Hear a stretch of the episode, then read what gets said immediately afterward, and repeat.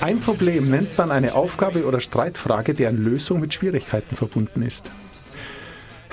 Ich will nichts mehr zur Problemsendung vom letzten Mal sagen, Mix. Entschuldige.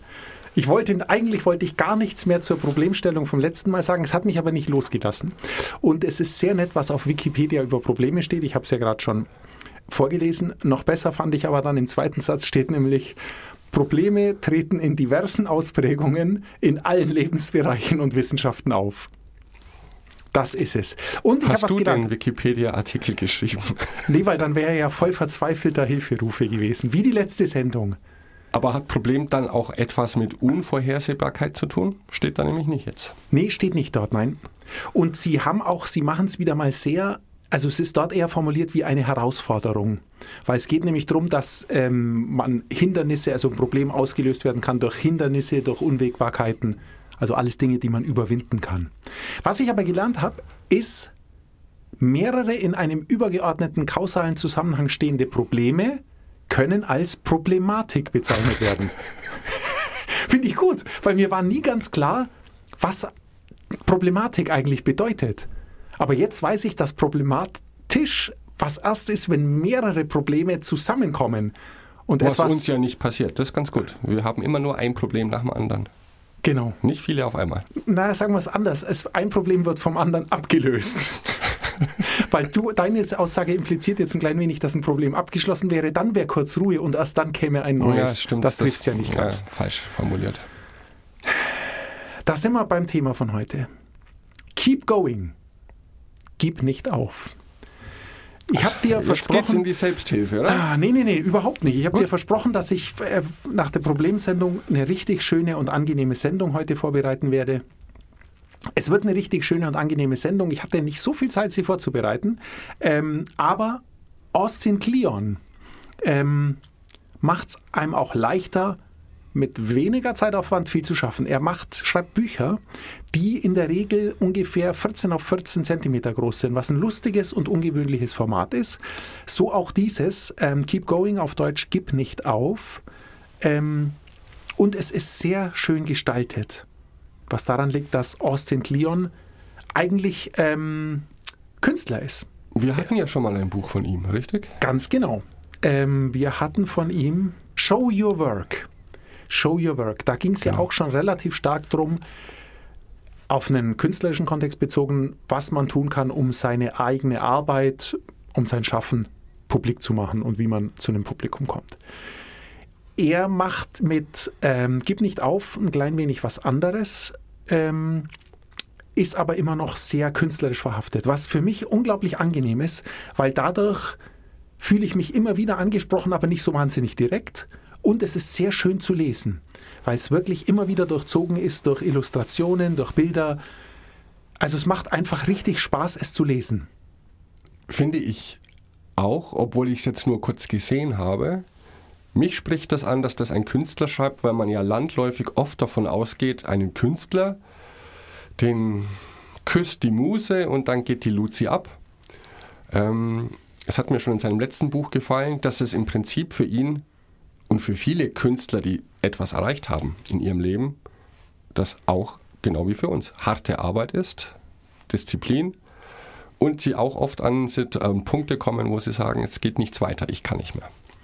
Genau, und da, ist, da gefällt mir sein Werdegang auch sehr gut. Er hat ja angefangen als Bibliothekar und Webdesigner und als Texter, als Werbetexter und hat irgendwann angefangen, in Langeweile sich eine Zeitung vorzunehmen und mit einem schwarzen Edding Worte auszustreichen, aber so, dass die Worte, die übrig blieben, Gedichte ergeben, die mit dem, nichts mit dem eigentlichen Artikel zu tun haben. Okay, Und- Bibliothekar. Also er hatte anscheinend manchmal sehr viel Zeit, aber die Idee finde ich grandios, denn, und so schreibt es dann auch irgendwann mal eine große Zeitung, der New Yorker, hier habe ich's, der New Yorker sagt, seine Gedichte erwecken die Zeitung wieder zum Leben, wenn alle anderen sie für tot erklären. Und das finde ich eigentlich ganz schön, weil es stimmt ja, ne? es gibt nichts Älteres als eine Zeitung von gestern. Und er hat sich die Zeitung vorgenommen, hat sie sozusagen umgeschrieben. Und auch das wieder mit einem sehr künstlerischen Hintergrund und hat daraus Gedichte gemacht. Das kam sehr gut an. Er hat ein Buch veröffentlicht, äh, Black Box irgendwie, habe ich den Titel vergessen.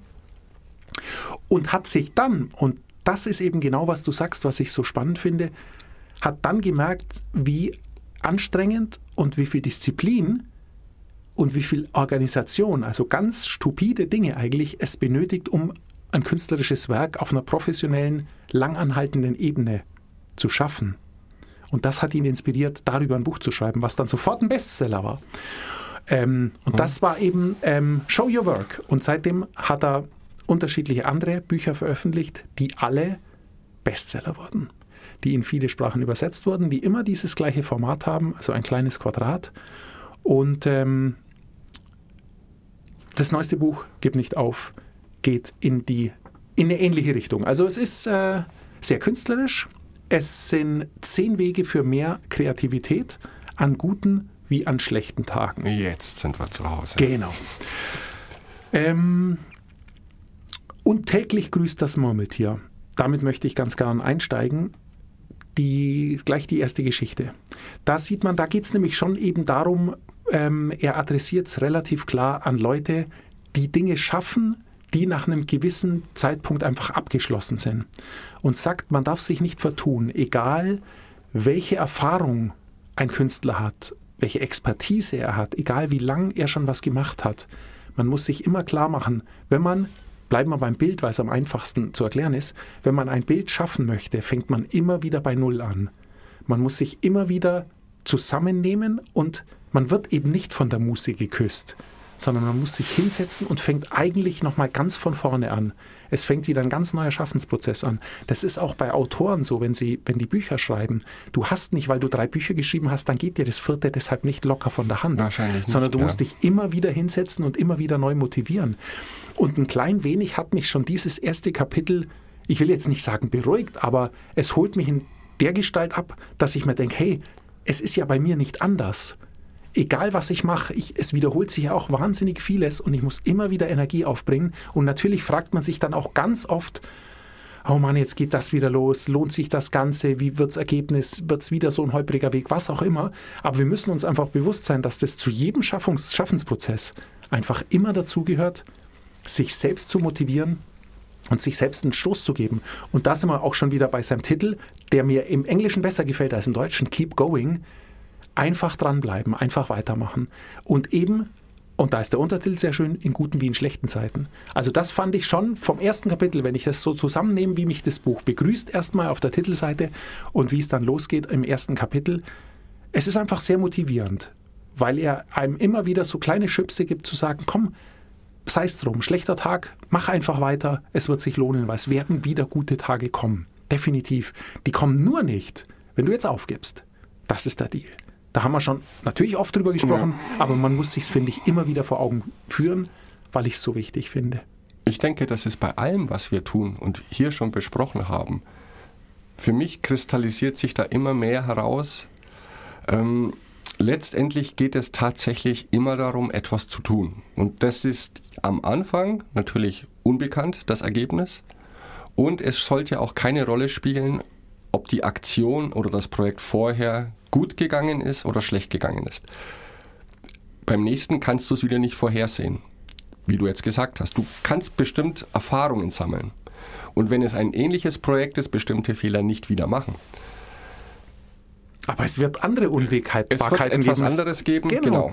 Und nur weil es einmal gut gegangen ist, heißt das nicht, dass es morgen wieder gut geht. Im Umkehrschluss aber nur weil es jetzt schief gelaufen ist oder schief gegangen ist, wird es nicht nochmal schief gehen. Ähm, ja, das ist diese Art von Flexibilität. Und da haben wir vor ein paar Sendungen drüber gesprochen. Im Prinzip muss man sich nicht immer komplett neu erfinden, aber du brauchst diese Flexibilität, auf bestimmte Situationen zu reagieren. Und ich glaube, das kann man lernen. Diese Kreativität, dieses Durchhaltevermögen, das lernt man durch Erfahrungen. Und zwar nur durch die Erfahrungen, dass du zehn Dinge machst, zwölf, zwanzig Jahre lang und mit manchen Erfolg hast, mit manchen weniger Erfolg, aber du lernst, dass es diese Probleme geben wird, dass es diese Schwierigkeiten geben wird, dass aber unterm Strich nichts Schlimmes passiert. Da gebe ich dir 100% recht. Das ist nämlich genau der, der Lernprozess, der auch hier immer wieder vorkommt, eben in guten wie in schlechten Zeiten, die, wenn man es schafft, einmal nicht aufzugeben, obwohl man ganz knapp davor steht aufzugeben, dann wird man im Nachhinein merken, hey, schau mal an, was ich alles schaffen kann, wenn ich nicht aufgebe. Ob es dann am Schluss gut oder schlecht ausging, sei mal dahingestellt. Genau. Hauptsache, es ging aus. Und zwar erst am Ende und nicht zwischendrin. Und das ist genau wie du es angesprochen hast. Das gibt einem ja eine Zuversicht, auch mutiger zu sein. Weil du kannst jedes Mal vielleicht noch mal ein bisschen weiter dich aus dem Fenster lehnen mit deinen, mit deinen Wünschen, mit deinen Wegen, die du gehst, was auch immer. Wenn du die Zuversicht hast, okay, es ist schon oft was schiefgegangen bei früheren Projekten, ich habe es aber trotzdem immer durchgezogen. Wenn auch sich das Ergebnis dann verändert hat zu meinem Wunsch am Anfang, aber ich habe es durchgezogen. Und ich glaube, das ist eine Zuversicht, mit der wir viel erreichen können. Die, wie, also aus meiner Sicht gesprochen, aber sehr schnell in Vergessenheit geraten kann, nämlich genau an diesen schlechten Tagen. Wir vergessen ja sehr schnell, und das ist auch das Gute am Menschen, man vergisst sehr schnell, was in der Vergangenheit war. Weil sonst wären wir ja nur belastet, sondern immer, wir leben jetzt und denken dann in die Zukunft.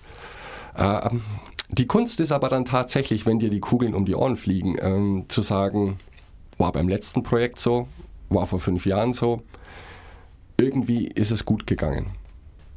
Ich weiß nicht, wie man sich das immer vor Augen halten kann. Also manchmal wird man schwach. Ich zumindest. Und, aber lustig ist dann auch, wie oft haben wir schon gesagt, wenn jetzt noch was obendrauf kommt, dann war's das. Ja, dann explodiere ich oder schmeiß alles hin. Es ist natürlich was obendrauf gekommen. Und lustigerweise ging es trotzdem. Also wir können auch sehr viel ertragen. Oh, das klingt jetzt blöd, aber Gar nicht, nein, nein, weil es ist einfach, das ist die Realität bei jedem Schaffensprozess, der sich ein klein wenig von der totalen routinierten Alltagsnorm entfernt, dass man einfach mit vielen Unwägbarkeiten und leider eben, wie du es formulierst, mit viel Belastung zurechtkommen muss und mit viel Druck. Das ist der Deal. Wenn du was machen möchtest, ich muss das schlimme Wort sagen, ich muss es sagen. Mir fällt kein Synonym dazu ein. Ich muss ganz kurz überlegen. schieß los. Ich habe hier einen roten Stift.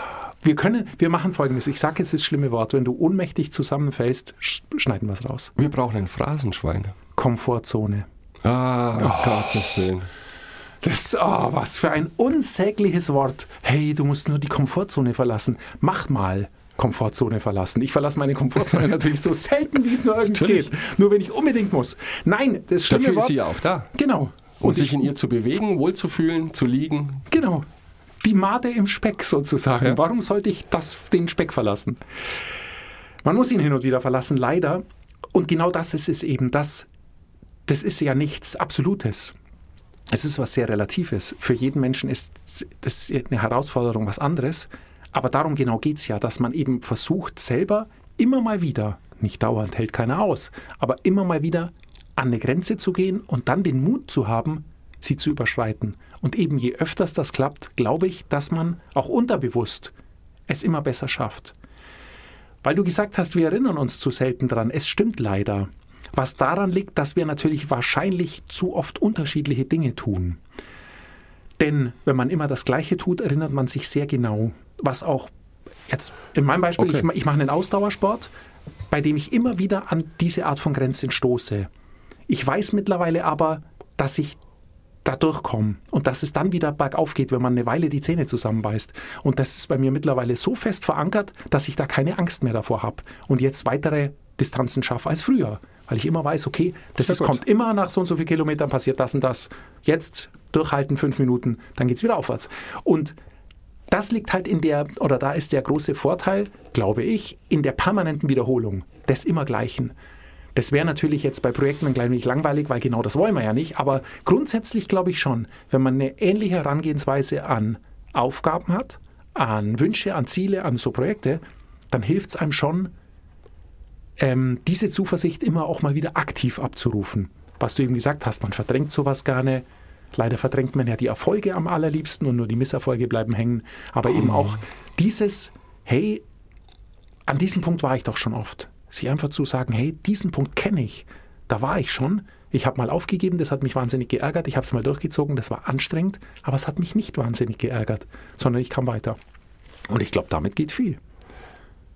Aber meinst du, dass es no notwendig ist, das immer nur für gleiche Dinge zu tun? Nein, ich meine aber, dass es notwendig ist, ähm, Situationen zu schaffen, auf die man sich in gewisser Weise berufen kann. Natürlich muss es nicht immer das Gleiche sein, wie bei mir das Fahrradfahren zum Beispiel. Da ist es Okay. dann sehr einfach, weil dann funktioniert es sehr gut. Aber ähm, grundsätzlich meine ich, dass man eben, es geht ja eben, um nochmal die Komfortzone zu belasten oder beanspruchen, es geht ja darum dann zu wissen, okay, den Schritt habe ich schon mal gewagt und letztendlich ging es gut aus. Dann wage ich ihn dieses Mal nochmal. Vielleicht lege ich noch eine Schippe drauf, weil ich nochmal ein besseres, ein krasseres, ein außergewöhnlicheres Ergebnis will. Wie gesagt, nichts übertreiben. Aber wenn man merkt, hey, ich mache immer nur das und sobald das kommt, habe ich keine Lust mehr oder mich verlässt der Mut oder Ding, warum eigentlich? Lass mich doch einmal einen Schritt weitergehen. Ich habe es vor zwei Jahren mal versucht. Irgendwie hat es gut funktioniert. Ich hatte Ja. zwar Angst, es war neu, ich war unsicher, aber am Ende des Tages, mein Gott, die Welt geht nicht unter. Und wenn es mal völlig in den Bach runtergeht, dann hat man fünf Jahre später wenigstens was zu erzählen. Ja, oder man könnte ja auch mal die gleiche Sache anders machen. Oder das. Auch das Ich ist meine, ja natürlich ein Verlassen der Komfortzone. Natürlich. Vor allem, wenn man irgendwann bei Routinen immer an einen Punkt kommt zu sagen, ich weiß, dass nach zwei, drei Wochen passiert irgendetwas, das demotiviert mich, könnte man ja drüber nachdenken, mal was ganz anderes zu machen, um dorthin zu kommen. Aber es ist lustig, dass du Komfortzone erwähnt hast, ähm, was Neues ausprobieren, Keep Going, Titel des Buches. Ich habe vor ein paar Wochen mit einem Bekannten gesprochen, der ist etwa 70 und der fährt sein ganzes Leben lang an den gleichen Ort in Urlaub. Und das hat mich fasziniert. Also mit dem Wohnmobil. Gerade mit dem Wohnmobil ist man ja durchaus flexibel, aber egal. Dann habe ich gefragt, warum machst du das? Und sagt er, ja, da ist einfach super. Dann sage ich, ja, das glaube ich dir, aber nie Lust, mal was Neues auszuprobieren? Und dann hat er gesagt, nein, weil wenn ich jetzt an einen anderen Ort fahre und das gefällt mir nicht, dann habe ich mir meinen Urlaub kaputt gemacht und das möchte er nicht. Das ist aber für mich so wie Emmentaler Käse essen. Ich mag Käse, der darf aber nicht zu extrem schmecken dann für diese Menschen.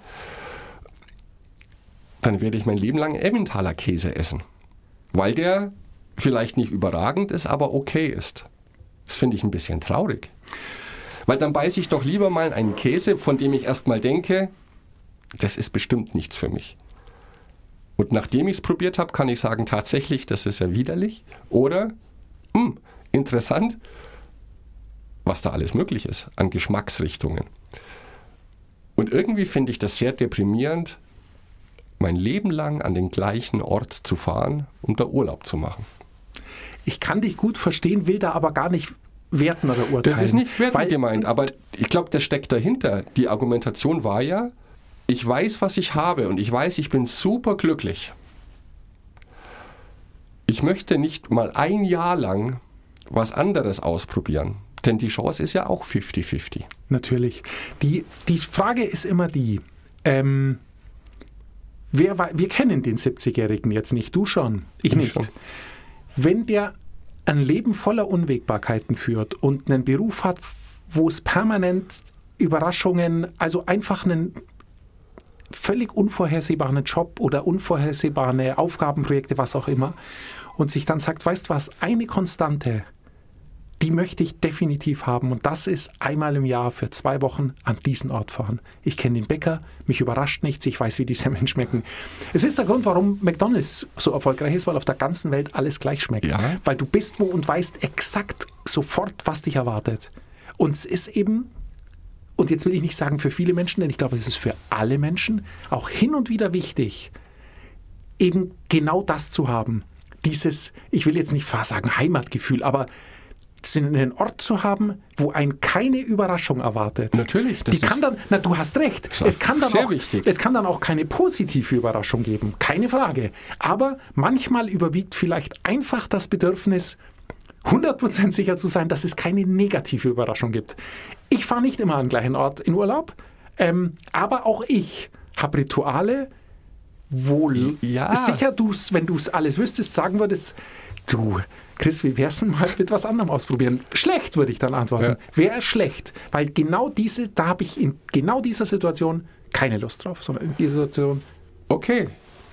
Also- Vielleicht liege ich komplett daneben, weil ich denke, und ich bin zu 100% bei dir, mir ist es auch sehr wichtig, ein Umfeld zu haben, das ich einigermaßen kontrollieren kann, wo es keine bösen Überraschungen geben wird. Höchstwahrscheinlich. Dieses Refugium schaffe ich mir zu Hause. Das brauche ich nicht, wenn ich irgendwo hinfahre. Ich stelle sicher, dass meine Arbeits- und Wohnumgebung für mich so perfekt wie möglich ist, weil da verbringe ich eben wahrscheinlich mehr als 90 Prozent meines Lebens. Da versuche ich alles Unwegbare fernzuhalten. Da will ich keine bösen Überraschungen. Die böse Überraschung, damit kann ich leben, wenn es auf dem Campingplatz ins Zelt regnet und ein Leguan eindringt. Ich könnte nicht damit leben, aber im Urlaub ist das irgendwie okay. Zu Hause möchte ich nicht, dass so eine Situation jemals passiert. Ja, das verstehe ich, verstehe ich gut. Aber Leguane, sag mal. Wie komme ich jetzt auf Leguane? das ist eine gute Frage. Vor allem, Warane sind ja noch schlimmer. nee, ist mir egal. Deswegen fahre ich gar nicht in Urlaub. Hauptsache, sie haben keine acht Beine. Alles, was acht Beine hat und ganz viele Augen, finde ich schlimm. Acht Beine und viele Augen ist echt gruselig. Hat eine Spinne viele Augen. Ich glaube schon. Haben die nicht so eine Augenreihe? Ich dachte, Du Spinnen haben schaust so zu viel. Science-Fiction-Filme. Oh mein Gott. Ah, Moonfall zum Beispiel. die- Hätte ich nicht nix. erwähnen dürfen. Du darfst, du darfst die Moonfall-Tür nicht aufstoßen. Ich flippe nämlich dann gleich aus. Ich flippe aus. Aber schau, Wir hätten uns Moonfall- logikmäßig auch über die Teletubbies unterhalten können. Die haben, da steckt nämlich mehr Zusammenhang und mehr Sinn drin. Aber wie gesagt, ich versuche nicht auszuflippen. Also ich interpretiere das jetzt mal so. Moonfall wird nicht zu deinem Lieblingsfilm. Aber er hätte zu deinem Lieblingsfilm werden können. Ja. Und das ist aber jetzt eine böse Überraschung für 15 Euro Kino. Ja, aber im Kino ist, habe ich genau, das ist ein schöner, schöne Überleitung, wie, wie du meinen Zorn ableitest. Ja, Ich bin ein großer Ähm, Kommunikator. Bist du wütend, zähl bis vier, hilft das nichts, dann explodier. Ähm, beim Kino bin ich ergebnisoffen. Wenn ich einen Trailer sehe, gefallen mir fast alle Trailer.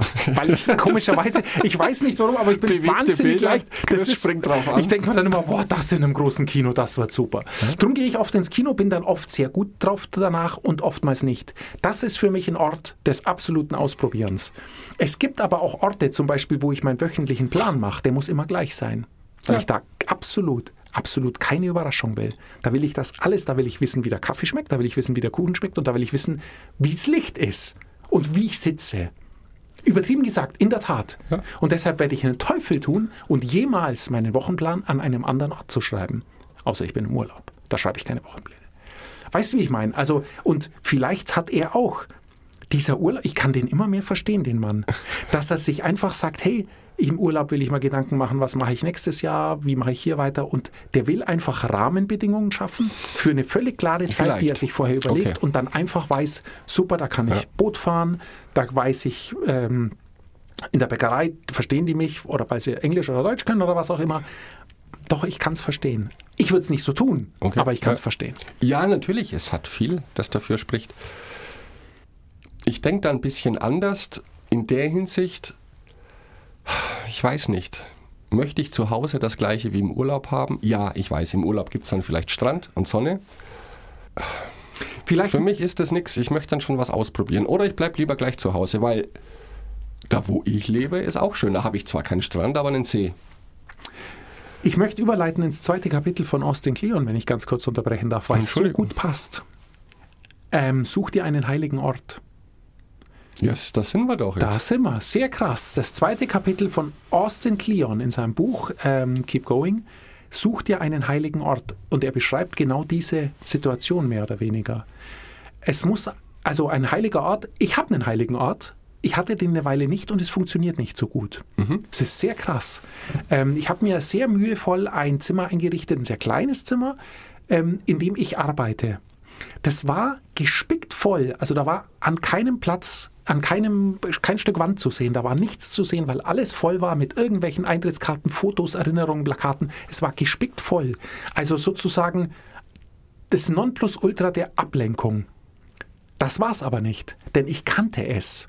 Mich hat es nicht abgelenkt, mich hat es perfekt inspiriert, weil ich bin da reingekommen und egal wo ich hingeschaut habe, sind bei mir Momente, positive Momente aufgeblitzt. Das war für mich der perfekte Ort der Ruhe. Den hatte ich dann nicht mehr, weil es Zimmerumverteilung bei uns im Haus gab. Und habe eine Weile gedacht, ach, weißt was, ich stelle mir einen Schreibtisch ins Schlafzimmer, ist groß genug, mache ich da. Funktioniert überhaupt nicht. Ich saß da kein einziges Mal. Ja, klar, ich habe mich dann immer ich, ins. Wohnzimmer runtergesetzt, Ja. da ist wenigstens spielen Kinder oder ist Lärm oder irgendwas. Und wenn überhaupt nichts los ist, dann wedelt wenigstens unser Hund mit dem Schwanz und guckt mich an. So. Also dieses Kapitel schafft dir einen heiligen Ort, ist absolut, absolut Gold wert.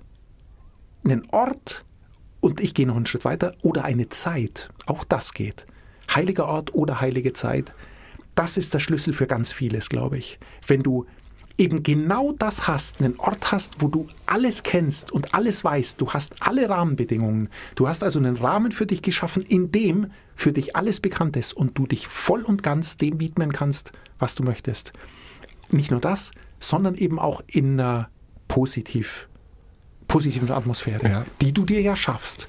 Und es kann auch sein, dass du in einen Café gehst, Wollte ich gerade sagen. immer zur gleichen Zeit, wenn du sehr viel Glück hast, immer zum Sonnenuntergang an einem Fenster, wie auch immer. Und dann holt dich nämlich auch, dann, dann ich will fast sagen, ummantelt dich nämlich so ein so eine Art Schutz, so ein, so ein Kokon. Das ist fast so wie im Zug sitzen und Flugmodus einschalten. Da gibt's, da hast du eine derart starke Macht und Kraft, dich auf Dinge zu konzentrieren, weil du eben dich abschirmst von anderen, weil du in eine neue, weil du eintauchst in was, was du so gut kennst und was dich so gut berührt vielleicht fast sogar oder einfach auch inspiriert, finde ich, in dem Beispiel, das ich jetzt so bringen möchte. Klar, ich habe mir zu Hause auch ein Arbeitszimmer eingerichtet, so ist okay.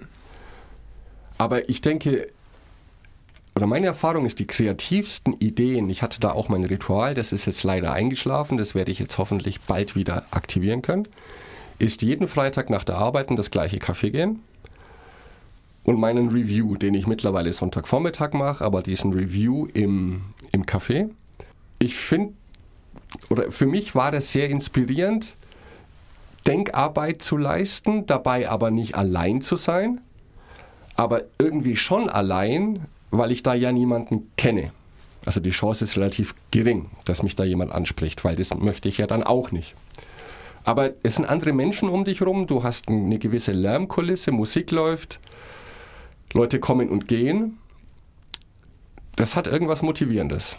Du bist alleine, aber nicht einsam. Das ist ein ganz, ganz entscheidender Genau. Unterschied, glaube ich. Und was bei diesem Trick noch so gut ist, den du machst, dass du unter Zeitdruck bist. Weil in einem Café hockst du nicht so lange du willst, sondern du bestellst dir ein Stück Kuchen und einen Kaffee. Genau. Und nach einer Dreiviertelstunde ist es dann blöd, wenn man dann immer noch rumlungert. Fühlt sich komisch an. Gibt auch keinen Grund, dann länger zu bleiben. Also hast Ja. du, das ist, deshalb ist es, deshalb ist es so gut, weil das da alles zusammenkommt. Du hast deine, deinen kleinen Mikrokosmos, in dem du dich aufhältst. Du fühlst dich wohl, weil du zwar allein bist, aber nicht allein. Genau. In dem Sinne. Und du hast eine Zeitvorgabe für das, was du tust. Das heißt, nur rumdaddeln geht nicht. Du setzt dich hin, Kaffee kommt, du fängst sofort an. Und du weißt genau, was du tun willst. Und dann klappt es so gut. Ja? Sehr krass. Also dieser heilige Ort klingt sehr groß, ist aber schon sehr mächtig, Er ist was das mächtig, ja. Ergebnis angeht. Ich finde es aber schade, dass, glaube ich, nicht viele Menschen das tatsächlich so praktizieren. Es ist wie so oft, man muss sich, denk an den Titel unseres Podcasts, keine Ja. Zeit, man muss sich dafür einfach Zeit nehmen und man muss es letztendlich heiliger Ort oder heilige Zeit, auch im heiligen Ort brauchst du eine heilige Zeit, da kommt dann beides zusammen. Letztendlich ist auch im Café es ist ein heiliger Ort, den du nur nicht gestaltest, aber durch die feste Zeit, Natürlich, durch das, aber was der du vielleicht tust, schöner gestaltet ist, als ich es jemals bei mir zu Hause umsetzen könnte. ganz genau. Und dann ist es für mich eine Stunde Urlaub in der Woche an einem vertrauten Ort. Zwar nicht im Wohnwagen, aber auch immer das Gleiche. Und wenn es das sehr schön ist, fühle ich mich da auch wohl wie wenn man es jedes Jahr in denselben Ort. Nein, ich will jetzt nicht Salz in die Wunde streuen. Weißt du, was blöd ist? Wir müssen Schluss machen. Es ist eine halbe Stunde äh, Plauderzeit vorbei. Und ich wollte mit dir eigentlich über Leonardo da Vinci sprechen. Ah, ich wollte eigentlich in dieser Sendung über Leonardo da Vinci sprechen. Dieser Schauspieler? genau. Aber das machen wir nächstes Mal.